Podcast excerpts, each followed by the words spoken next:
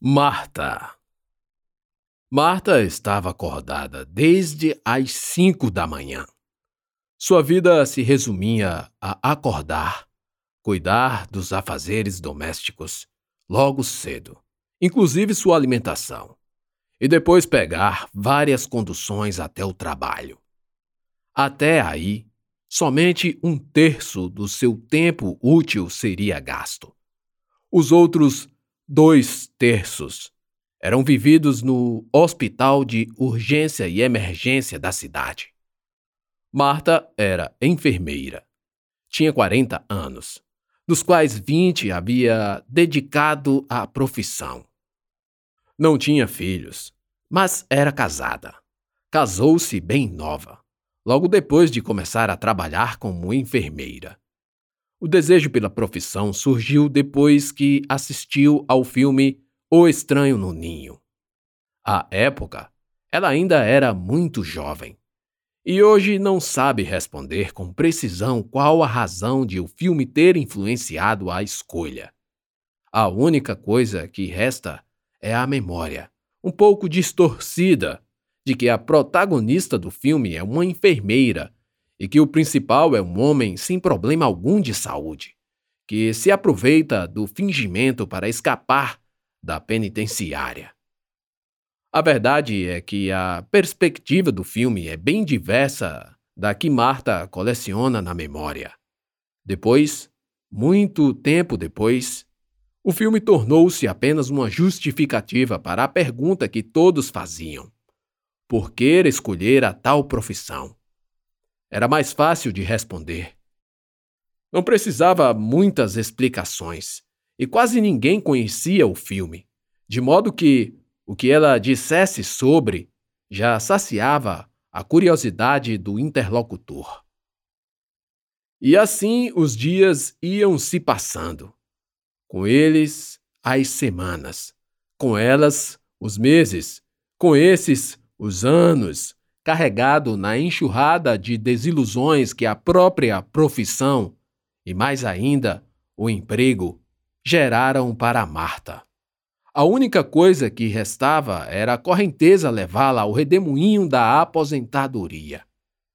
Naquela manhã, antes do meio-dia, Marta chegou ao hospital para cumprir seu plantão.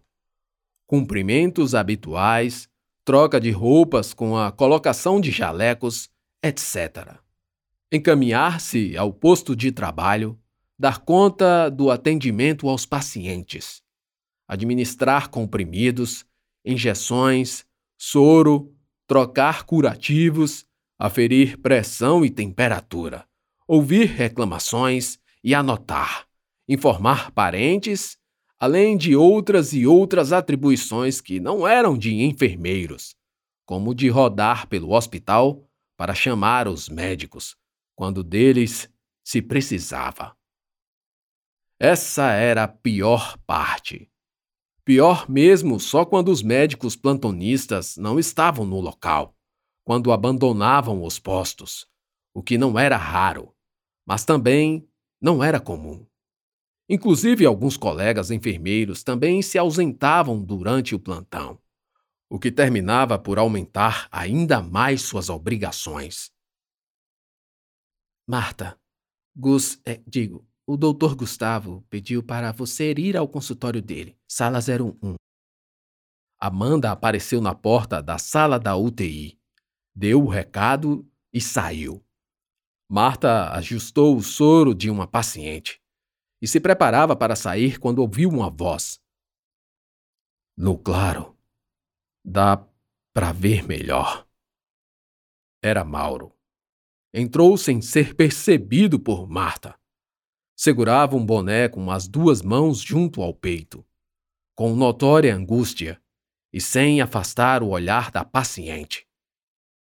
Eu a trouxe semana passada, na ambulância e na correria não deu para eu ver o rosto. Meu Deus, o que fizeram com a menina? Você a conhece? Marta perguntou. Não. O novato esteve aqui mais cedo, também perguntando por ela. Marta se preparou para sair. Tinha pressa, mas não queria deixar a sala de UTI com Mauro ali, sozinho e em desolação. Então resolveu passar para ele o diagnóstico e a melhora. O pior dos ferimentos inferiores ocorreu no ânus. Na vagina há cortes, mas cicatrizando. Muitas fissuras anais eritemas, laceração nos lábios, no nariz. Ela foi espancada também na cabeça. Um trauma ósseo precedido de um corte profundo, mas suturado. E ela está fora de perigo, evoluindo bem. Logo vai sair da UTI. Agora, se me dá licença, eu preciso sair. Marta passou por Mauro e deu uma tapinha leve em seu ombro. Ela sabia quando algum colega ficava impressionado. Embora Mauro nem sempre fosse assim, o caso mexeu com ele, o que fez crescer nela a necessidade de acalentar o amigo. Sim, eram amigos. Primeiro só colegas, mas depois, com o passar de plantões, se tornaram amigos, bons amigos o que Sandro perguntou sobre ela. Alguma idiotice sobre a necessidade de fazer uma cirurgia plástica. Marta estava no corredor, do lado de fora da enfermaria, quando falou as últimas palavras.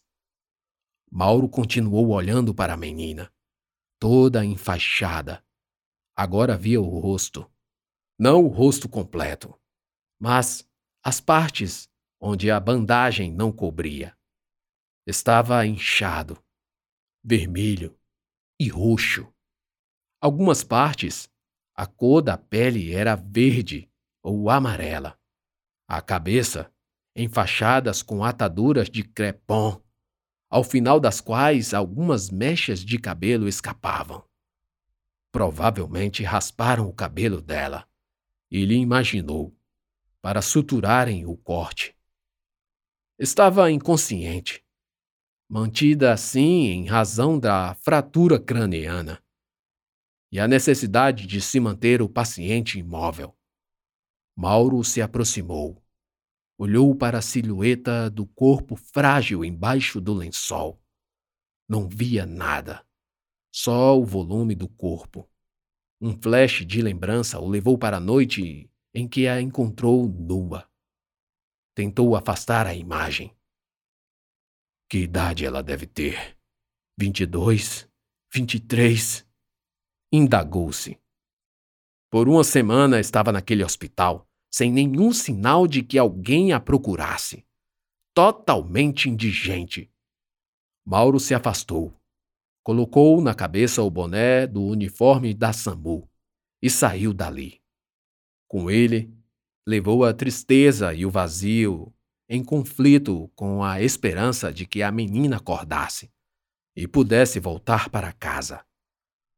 Perto dali, Marta batia na porta da sala do doutor Gustavo. Com licença, bom dia. Bom dia, Marta. É, entre e feche a porta. Gustavo estava examinando alguns laudos médicos, exames de imagem para ser mais preciso. Era um jovem médico com seus 35 anos, no início da carreira. Branco, cabelos pretos, estavam um pouco assanhados. Gustavo parecia disperso com o que queria dizer a Marta. Estava no hospital na condição de médico e diretor. Ajustou os óculos, apertou os olhos e lembrou. Ah, é sobre o plantão de sexta. Nossa, quanta coisa! Quase não lembro. Bem, você vai cobrir a escala de sexta-feira. Quando se trata de plantões de enfermeiros, as escalas são elaboradas pelo chefe da equipe. Acontece que o chefe estava de férias e, sem a presença de um substituto imediato, suas atribuições foram divididas entre os próprios enfermeiros, inclusive a formação das grades de plantões. Mas eu tenho escala encerrando na quinta. Nós definimos isso antes do Adalberto sair de férias. Marta quase não deixou Gustavo terminar. Não dá. Arrume outra pessoa. Gustavo fechou a cara e disse com firmeza: Não existe outra pessoa, Marta. Marta abriu a boca para falar, mas foi impedida pela mão que se erguia aberta à sua frente. Não discuta, Marta. Já está decidido. Vai ser dessa forma. O Adalberto me falou que eu posso fazer modificações na escala, se for necessário. Agora, você já pode voltar para o seu posto de trabalho. Obrigado. Quem estava escalado? Marta fez a pergunta sem se tocar que, quem quer que fosse, não havia o que ser feito. Era comum mudanças na grade, mas mediante combinação dos interessados. Eles mudavam de comum acordo e não de forma unilateral. Ela tinha pelo menos o direito de saber quem deixaria de vir. Não é da sua conta. Gustavo disparou. Agora saia, que eu estou muito ocupado. Além do mais, pode ser que sobre tempo para ver alguns currículos de enfermeiras recém-formadas que querem emprego. Marta se desmobilizou. Gustavo não era assim. Algo aconteceu. Algo de errado mudou seu humor. Algo não estava ocorrendo como de costume. Onde estava o jovem compreensivo que chegara para dirigir todos com compreensão? Não restava nada a fazer. Lutar contra o abuso de seu empregador poderia ser a primeira opção. Quem sabe reclamar para o superior de Gustavo. Mas a troco de quê? Nas costas, ela carregava a experiência de anos de tentativas frustradas de outros colegas, que quando muito acabavam no judiciário, onde a mancha negra de mal empregado era para sempre inexpugnável. Levantou-se humilhada e saiu. Nos corredores passou por Amanda, a mesma que lhe havia dado o recado para ir à sala de Gustavo. A primeira coisa que notou, antes mesmo de se cruzarem no caminho, foi o forte cheiro do perfume que ela usava. E quando finalmente estava metro a metro de distância, Amanda perguntou se ela, Marta, havia falado com o Gustavo, sem utilizar a palavra doutor. Quanta intimidade! Marta pensou, depois que passou pela colega. Amanda era recém-empregada no hospital. Tinha 28 anos. Fora casada com um representante comercial e gostava muito de usar uma forte maquiagem e unhas perfeitamente feitas e pintadas, mesmo quando as recomendações diziam o contrário. Vivia o deslumbre de solteira, palavra dela, que odiava a expressão divorciada e falava aos quatro ventos que não queria saber de compromisso. A marcante vaidade lhe impunha um cuidado excepcional com o corpo, cujas curvas eram simétricas em excesso. Muitos músculos onde havia de haver, pouca gordura onde não havia de haver. E isso lhe dava o conjunto perfeito para atrair olhares de quase todos os médicos, enfermeiros e pacientes homens que por lá passavam. Nem todos os homens. A Mauri, se pudesse, vomitava sobre ela o café, almoço e janta. Mulher, a rapariga tá dando pro doutor e ele mudou o plantão para sair com ela na sexta. Aposto meu cu que foi isso. A Mauri disse a Marta, enquanto a ajudava na limpeza das feridas dos pacientes da ala B. Marta courou com o conteúdo da aposta de Amauri, mas não o reprimiu do linguajar. Só sei que em casa vai ser um barulho só. Marta falou, pensativa com o problema que poderia surgir em outro lugar. Amiga, eu poderia cobrir para você, mas sexta também tenho compromisso, não dá. A Mauri fez uma careta de criança triste. Ele realmente sentia por Marta. Ela retribuiu com um sorriso seco. Aliás, não havia pedido nada a Mauri. Tinha muita coisa na cabeça. E a história de Amanda e Gustavo ficou em segundo plano. Era preciso manter a atenção no que estava fazendo ali e agora. Evitar retrabalho, evitar uma troca de medicamento ou coisa do tipo. Marta sempre foi muito profissional, mas estava cansada, exausta. O que você tem, amiga? A Mauri perguntou. Viu as pupilas de Marta trepidarem. Ele imaginou o que poderia ser, mas só perguntou. Se fosse da vontade da amiga falar, ele escutaria. Mas ela disse: Nada, não é nada. Palavras que não representavam a realidade submersa de Marta. Então a Mauri se calou o restante do tempo em que passavam trocando os curativos. E por duas vezes viu Marta enxugando as lágrimas dos olhos. Viu que ela ria para pacientes, ao mesmo tempo em que chorava para si mesma. Viu e se entristeceu. A Mauri era um amor de pessoa, e por isso, mas não só, decidiu ajudar Marta. Velha safada, eu fico no seu lugar. Pode deixar, eu fico. Agora é meu homem quem vai ficar puto. A gente ia maratonar Black Sails, que ele disse que é ótimo. Vai me matar, vai ver só, sua infeliz. A Mauri falou numa mistura de comédia e tragédia. Ele sabia que no palco da vida de Marta não se encenavam comédias, mas tão só tragédias. Ao terminar de falar, viu mais lágrimas descerem dos olhos de Marta. Ficou confuso se havia feito a proposta correta, ou com medo de falar alguma besteira. Ele sabia que falava besteira pelos cotovelos, ainda mais quando estava à vontade com as amigas. Marta? Oi, eu estou bem, respondeu enxugando os olhos.